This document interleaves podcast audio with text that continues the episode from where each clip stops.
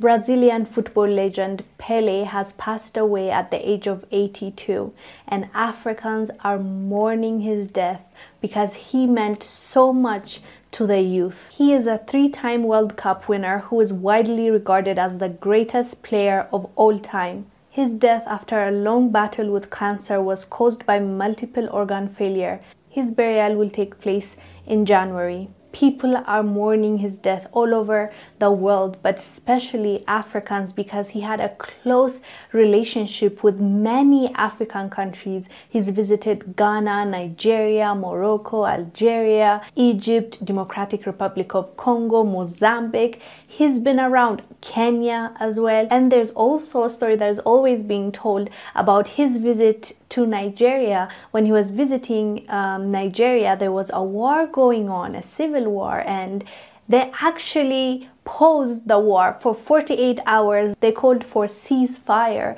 so that Pele can come to Nigeria in peace, play, and leave Nigeria. And that's how important he was uh, for the people of Africa because, you know, when he first came out, he was so good and he is a black man and people related, people felt motivated, especially the aspiring youth. And he meant so much to the people, and people honestly are really mourning his death.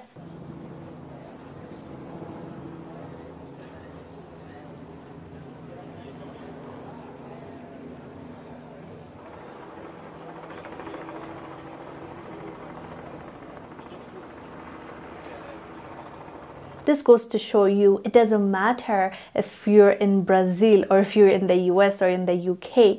If you are a black man and you set a great example, people will feel like they're being represented. People will feel like they found their hero and will do anything and everything to imitate that person. Pele inspired thousands, if not millions, of people, and he gave hope to the young black generation. So, honestly, it's a loss. And unfortunately, he really had to fight for his life. He passed away on December 29th, 2022, and people are still talking about him and mourning him. Anyways, fam, let us know down below what your thoughts are about Pele. Did you know the influence he had on Africans? I am Wongel Zelalem. I'll see you on the next one. Bye.